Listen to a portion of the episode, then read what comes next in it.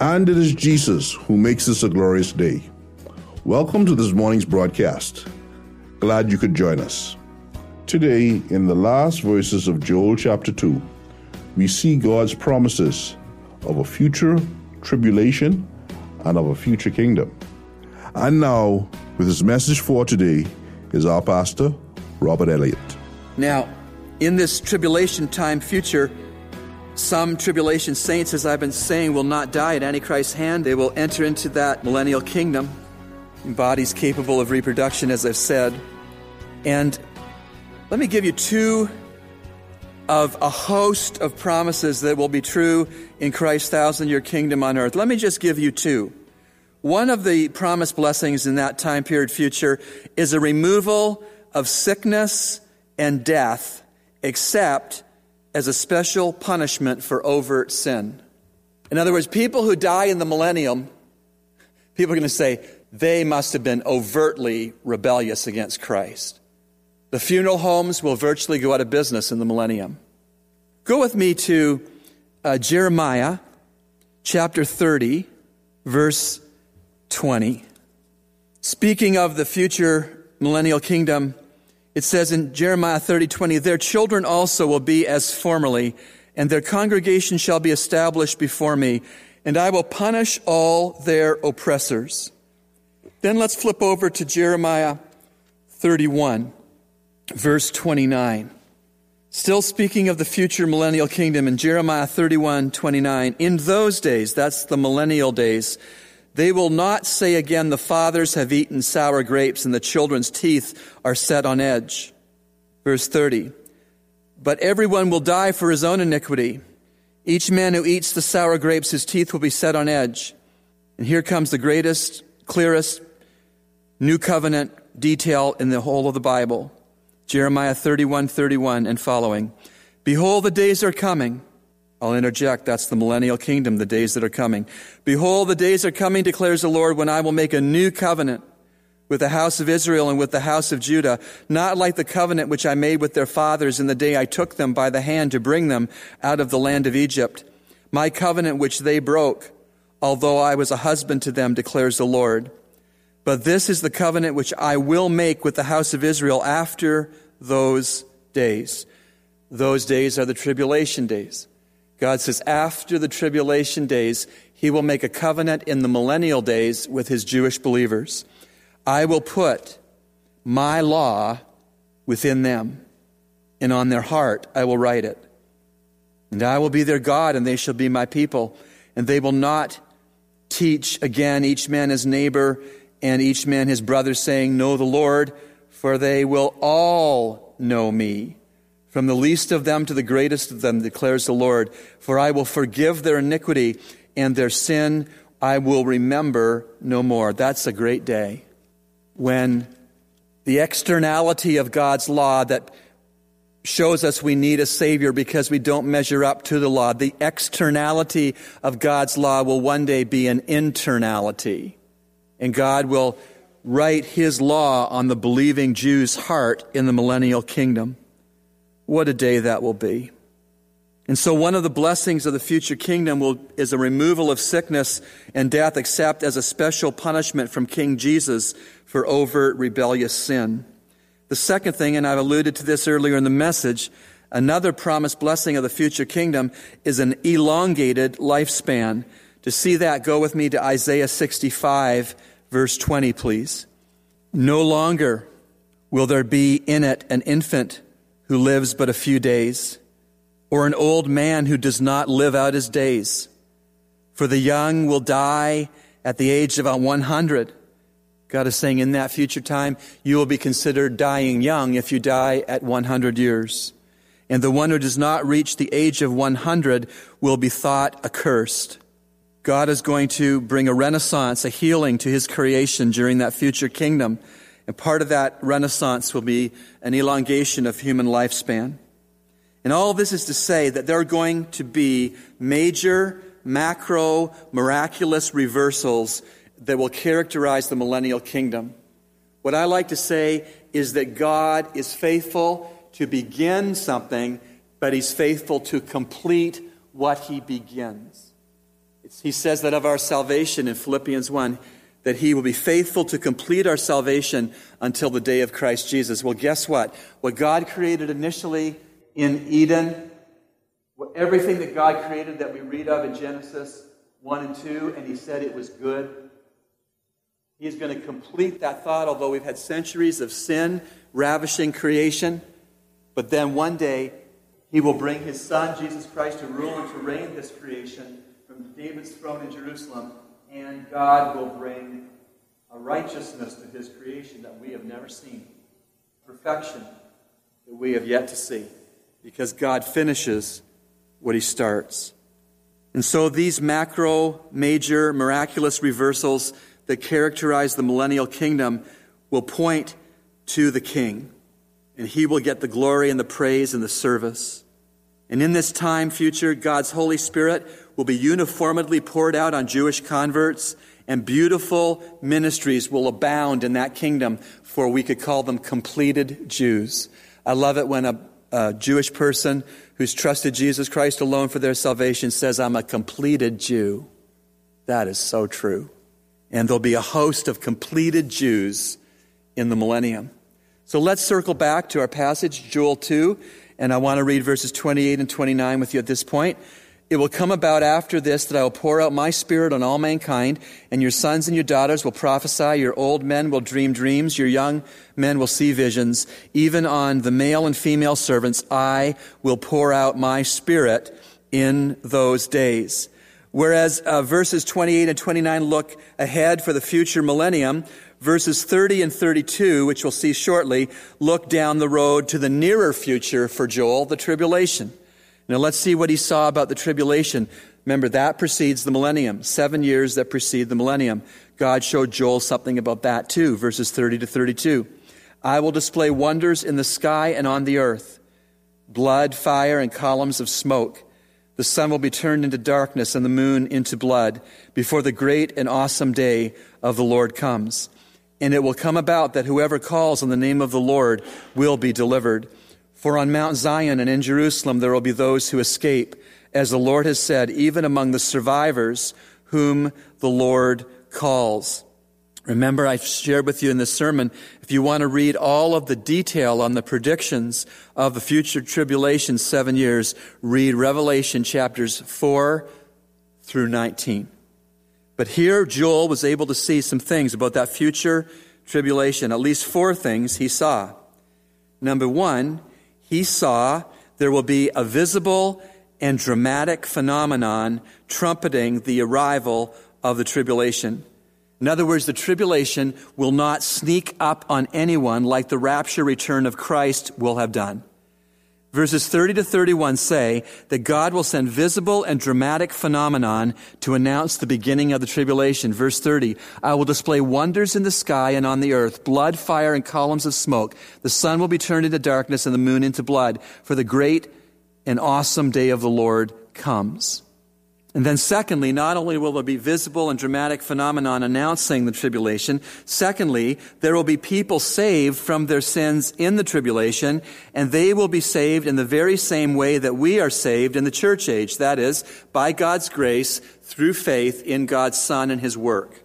That's how people will be saved in the tribulation.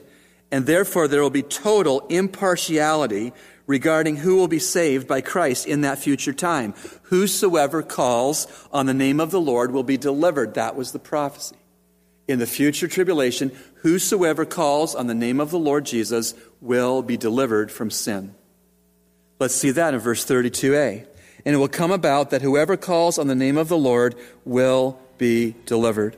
So, there'll be visible and dramatic phenomenon to announce the tribulation. Second, people will be saved in the tribulation the very same way that we are saved. And third, Joel was shown that in the future tribulation of those people who are saved from their sins, some will physically survive the Antichrist persecution of the Christians.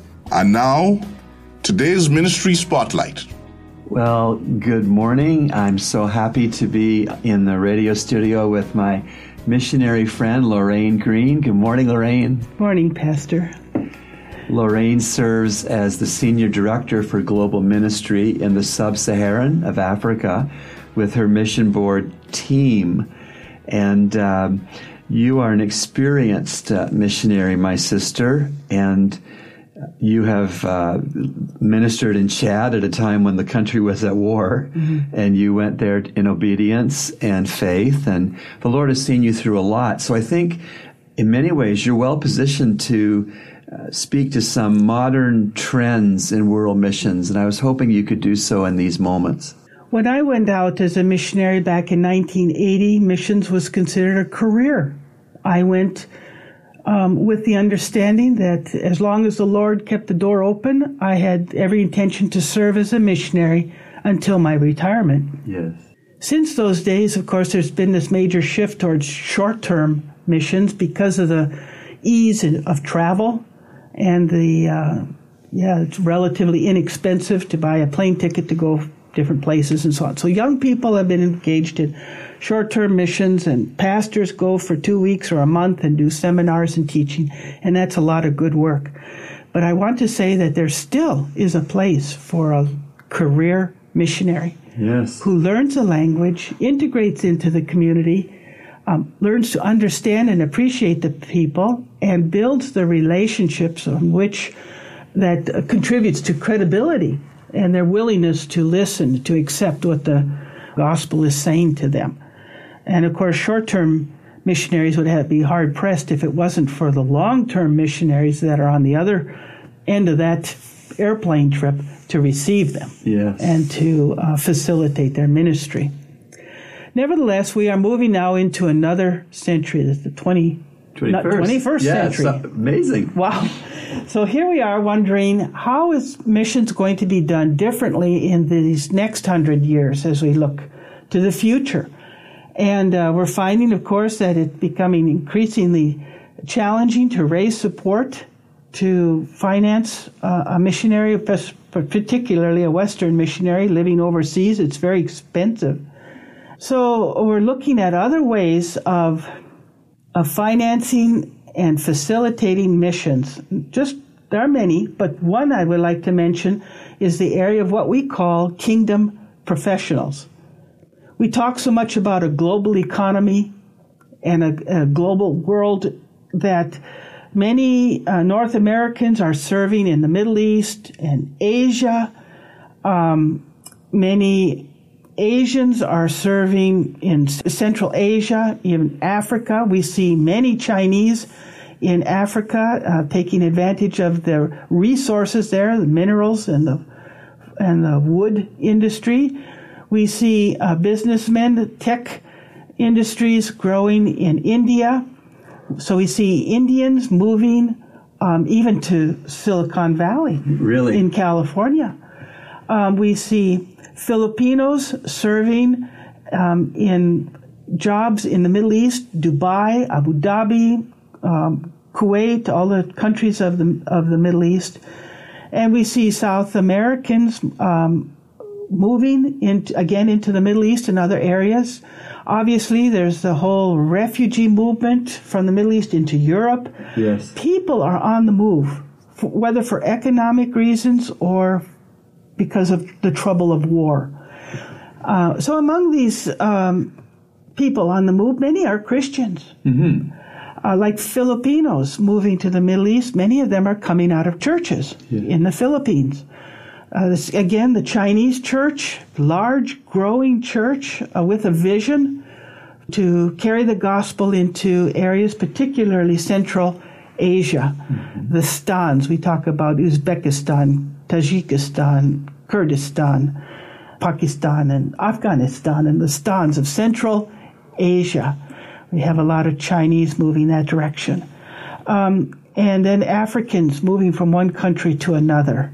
It's a bit challenging for them to go as far away as into Asia, but certainly uh, the Africans are moving among other African countries freely.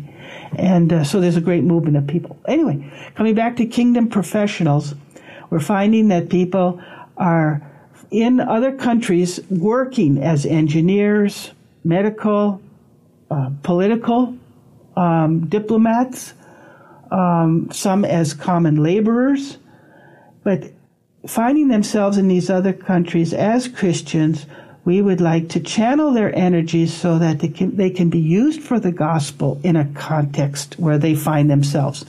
Taking the gospel into communities that we as foreign missionaries might not be able to access, such as um, offices, banking, banks, um, tech industries, um, Muslim homes where Filipino women are serving as nannies and domestic workers. These are Christians finding themselves in the workplace. If we can train them so that they could be gospel witness and disciple makers in their context, they can be used for the glory of God. That's what we're talking about, kingdom professionals. They're there earning a wage, working a job, but being a gospel witness in their context. Kingdom professionals. I love that term. Is there another trend in world missions that you note? As I mentioned, the, the shifting of people from one community to another, moving miles from one continent to another. Sure. This is exciting as we mobilize uh, them in there eh, to be uh, disciple makers. Um, coming back to this subject of disciples. Yes. Uh, back in the 90s, we talked a lot about church planting movements. Now, 15, 20 years later, um, it's kind of evolved into more of a disciple making movement. We talk more about making disciples than we do about planting churches. Obviously, yeah. Just ask you to clarify what is what is a disciple? It's a Bible term, but in case people mm-hmm. don't know, someone who is a learner who learns from Jesus Christ to be like Him, to walk with Him, and to develop a relationship with Jesus Christ, and then to be able to share that with others, so that together these disciples are living life together with Christ in this world where they find themselves in their context. And so, um, living life together as learners of Jesus Christ and following Him. Thank you. So it spans all social um, categories and also theological categories. You can have a pastor walking with a common laborer mm-hmm. uh, and and living life together mm-hmm. as disciples of Jesus Christ. It's a great leveler of Christian experience. Yes, indeed. Not dependent upon education, training, um, and so on, or finances, whatever. Yeah. We are all disciples of Jesus Christ. Yes. And so it, it also mobilizes the laity, not uh, just looking to the professional clergy or theologians to be a witness, but rather everyone in the church is a witness for Jesus Christ, is a disciple of Jesus Christ, and multiplies himself in others. And so this, um, you can plant a church, but you might, doesn't necessarily mean that you end up with disciples. But if you make disciples, you will inevitably end up with a church. Interesting. And so the emphasis has shifted from church planting to disciple making. Mm. And uh, we talk about the disciple making movement. There are programs and resources, materials available to facilitate that. But it's just a very simple concept of mobilizing the laity, using them to the glory of God to be a witness that Christ intended from the very beginning. Those are two interesting trends uh, to be aware of. I wonder, with uh, your understanding of the scriptures as a missionary, uh, sometimes I hear said, um, you know, why should we send missionaries? I mean, isn't that arrogant to foist onto other cultures what we believe is truth? That doesn't have to be a difficult question. Some people make it more complicated than it needs to be. But very simply, our God is a missionary God. Yes. He reached out to people, to lost sinners, hopelessly lost in their sin. He reached out to them.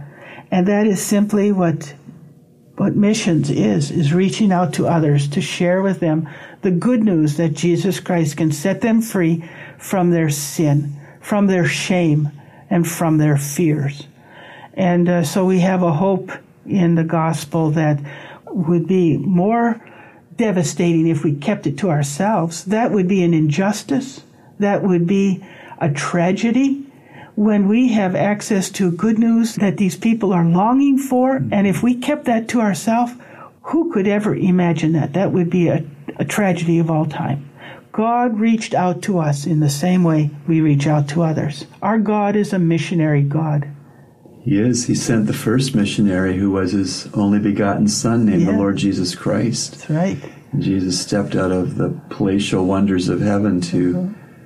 The globe of earth full of rebels. That's so true. Is there anything else you'd like to share with our listeners this morning, Lorraine? Well, as you mentioned, Pastor, um, there are a lot of misconceptions in relation to missions. Um, some feel that missionaries have destroyed culture, when actually, if you look into the history of missions, you will find it to be exactly the opposite. The fact that we take the scriptures and translate it into the mother tongue of all of these many tribes, of which we have done thousands of translations around the world. Now, you think you said the other night that there are some 6,000 trans, uh, languages in the world. Yes. But there are about 4,000 now that have, three or 4,000 that have scripture portions. So we're making progress in that area. But the fact that we work in the vernacular um, affirms to these people their, their uniqueness as a people group and as a culture. It, it validates their existence rather than undermines their their value as a people group. Their language is important. So important that God speaks to them even in their mother tongue through the translation of His Word. And so um, these people groups that have received um, missionary activity have found healing and health and, and, and their identity in a positive sense, um, recognizing their culture as something of value. Obviously, there are things in culture that are corrupted because of sin.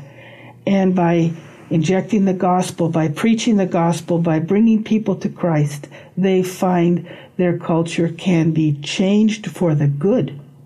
Still a reflection of their heart, their language, their culture, but it can be transformed to being a positive influence in their world rather than negative. When you think about India and how they used to burn the widow on the pyre of her dead husband, mm-hmm. and instead now the gospel has set them free from that fear and that horror of the day when their husband dies, and to validate her as a woman and an individual of precious in God's sight, um, it has set them free from a debilitating, a tragic aspect of their culture. Yes. And found and has validated the women so that they can see themselves as something precious in God's sight. What could be better than that?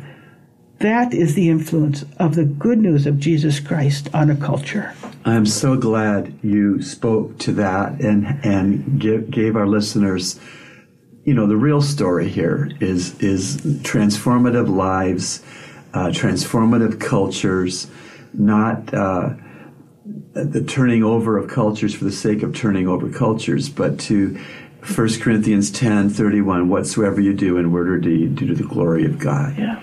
And uh, that is such a true shall we say, a true conclusion for our chat this morning. And uh, I'm so grateful for what God has put into you by way of knowledge and experience. And thank you for sharing that, first with the Calvary Bible Church at conference, but then by extension to all of our listeners. God bless you, Lorraine. Thank you, Pastor. It's time for answers to your questions. We urge you to take a moment and get a pen and paper and take down the references used so that you can do your own study later on. We here at Echoes of Calvary are always excited to receive your letters of support and your questions, which we seek to answer right away and also here on the show. You can send us your letters at eocradio at gmail.com. That's eocradio at gmail.com. Today, Pastor Elliott draws from Carl Laney's excellent book, Answers to Tough Questions. This book was published back in 1997. And once again, here is Pastor Robert Elliott. 1 Corinthians 13:8 brings forward the following question. Have tongues ceased?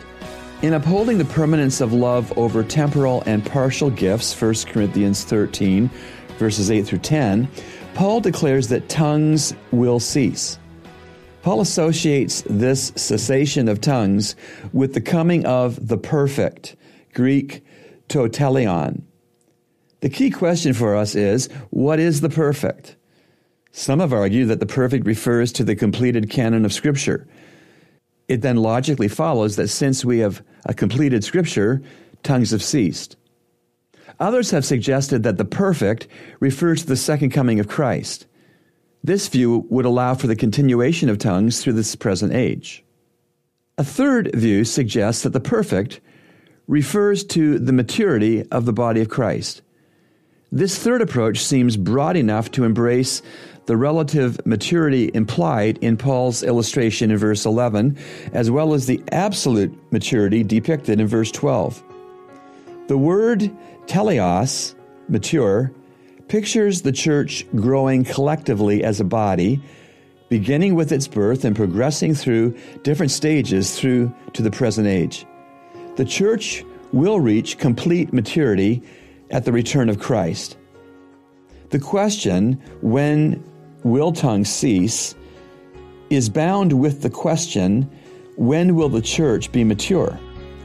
Certainly, the church will be mature at the return of Christ, verse 11 it may also be considered mature when a time of continuing revelation is no longer necessary.